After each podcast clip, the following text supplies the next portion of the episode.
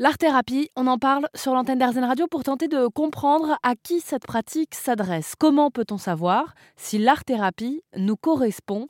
Alice Albertini est art-thérapeute au Québec et répond à ma question.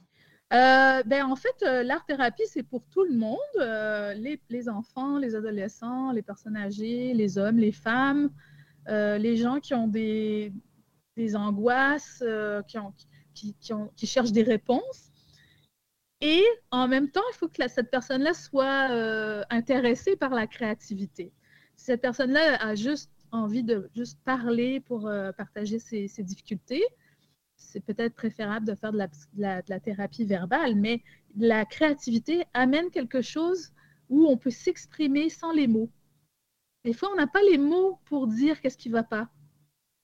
On vit plein de choses à l'intérieur, des angoisses, euh, de la, du stress, des préoccupations, mais les mots ne sont pas présents. La création peut euh, exprimer beaucoup de choses.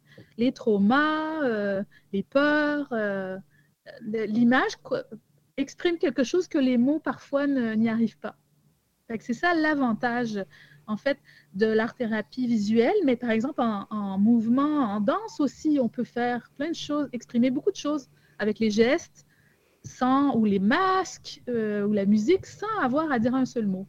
Alors pour tout comprendre sur l'art-thérapie ou plutôt les arts-thérapies, un sommet revient chaque année au printemps, organisé par Alice Albertini, le sommet visuel de l'art-thérapie et on en parle sur erzen.fr.